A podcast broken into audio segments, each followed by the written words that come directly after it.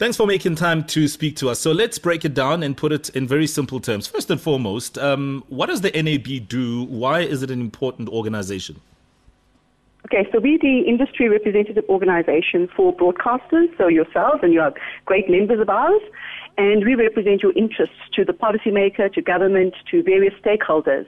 Um, and when the hard lockdown happened, you know, uh, 26th of March, so that first six week period, as broadcasters, all of you responded incredibly well and in a very proactive manner. What we did was we surveyed our members, the commercial radio members. 20 of our commercial radio members responded, including Metro FM. Um, and we, we, we, found that of the 20 stations, obviously these are regional stations, so they are dotted across the provinces, uh, across the country, um, broadcasting in about seven different of, of, our official languages. And what you did was incredible is you were able to bring communities together, you were able to communicate this really difficult pandemic that we're dealing with. And what we also find is that there's a great power to radio. You know, some of the research says that radio is a perfect companion during a crisis. Others have mm. said that radio makes me feel less alone, and I think that's the role mm. you play. But what we did was we unpacked some of the data. As a regulated mm. sector, you all have to submit monitoring reports to the regulator, ICASA. And what ICASA mm. wanted as well was all of you to put out what we call public service announcements, PSAs, and mm-hmm. more than 72,000 PSAs was broadcast just in the initial hard lockdown, those first, first six weeks um, of the lockdown. And those PSAs stretched across as in all the languages, and you looked at the data, you used Department of Health information, World Health Organization information, and you were able to really raise awareness um, and, and manage, I think, to, to impact behavioral change, which is really what we need to do right now. The other sure, thing that's absolutely. exciting about radio is that, you know, you provide credible sources of information. Remember, fake news and disinformation is against yeah, the law, yeah, especially yeah, now. And people mm. really respect listening to you and what you do and the impact you have on communities can never be undermined. So this was really about acknowledging as well and commending the role that you're playing. Yeah, I think Nadia, uh, you have uh, put it beautifully, and uh, I'm glad that you raised the point around the importance of uh, conducting uh, such studies as to establish whether we as broadcasters, particularly in radio, are fulfilling our, our, our basic functions in this time. And it is so important to be at the forefront of of you know putting out the right information that is correct and and, and that is factual. I mean, uh, and you also mentioned the power of radio, which I completely agree with. Is there any sense from you, Nadia, and I might be putting you on the spot here, whether you feel people listen to radio more or less during this time? They actually listen to more radio. And let me tell you, that's not just South Africa. That's a global trend. They listen to more radio. The, the, the, numbers have gone up and they engage more. So you might also see a lot more engagement on your other platforms. And there's a great sense of, of, of interaction. This is a time when people want to listen to familiar voices. They listen to you in the morning. They want to hear what you have to say. When you say, come on guys, let's wash our hands, this physical social distancing is important, this rings true. You become a friend, you're a companion. And we've seen the trend globally. The numbers have actually gone up, which is absolutely brilliant for radio, and that's what we want.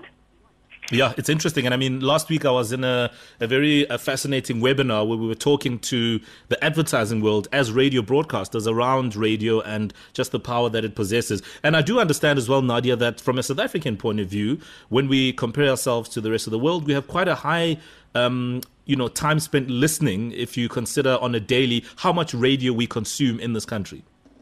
Absolutely. And remember, radio is accessible, it's free.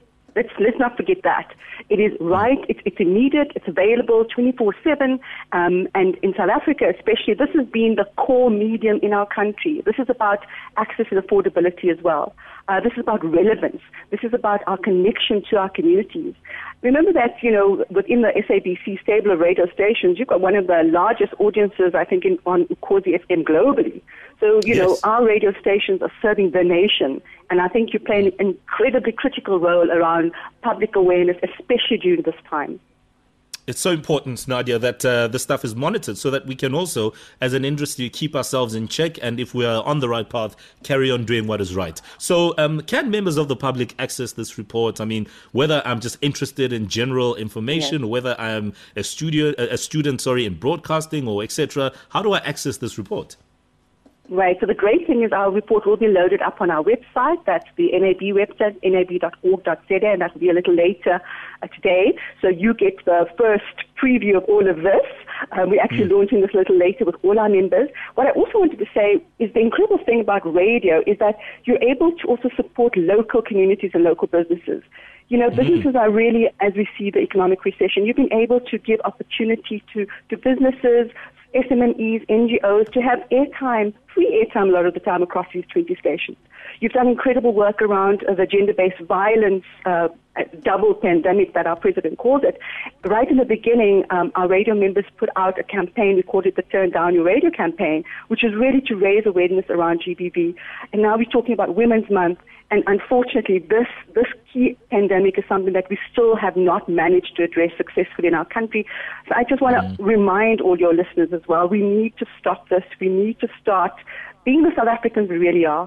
The other thing you do is you build national unity. And you've been promoting mm. South African music throughout this period. Because of the lockdown, there are no live gigs. So we also want to thank you for, and you played such an incredible song earlier, you know, before I got on. So just again, an acknowledgement and a thanks. All right, Nadia. Listen, um, it is important for us to be kept on our toes. So, as a as an association, carry on doing that. And if we are falling on the wayside, you be the first to call us out. But thank you for your time and an interesting report. Certainly worth reading. Thank you, Nadia. Thank you. Take care. Bye.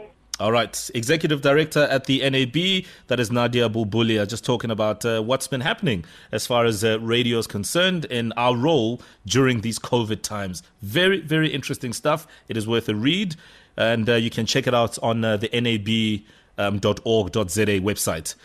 It is 7 o'clock. Let's get straight into news. Pearl Shongwe is on standby. Good morning.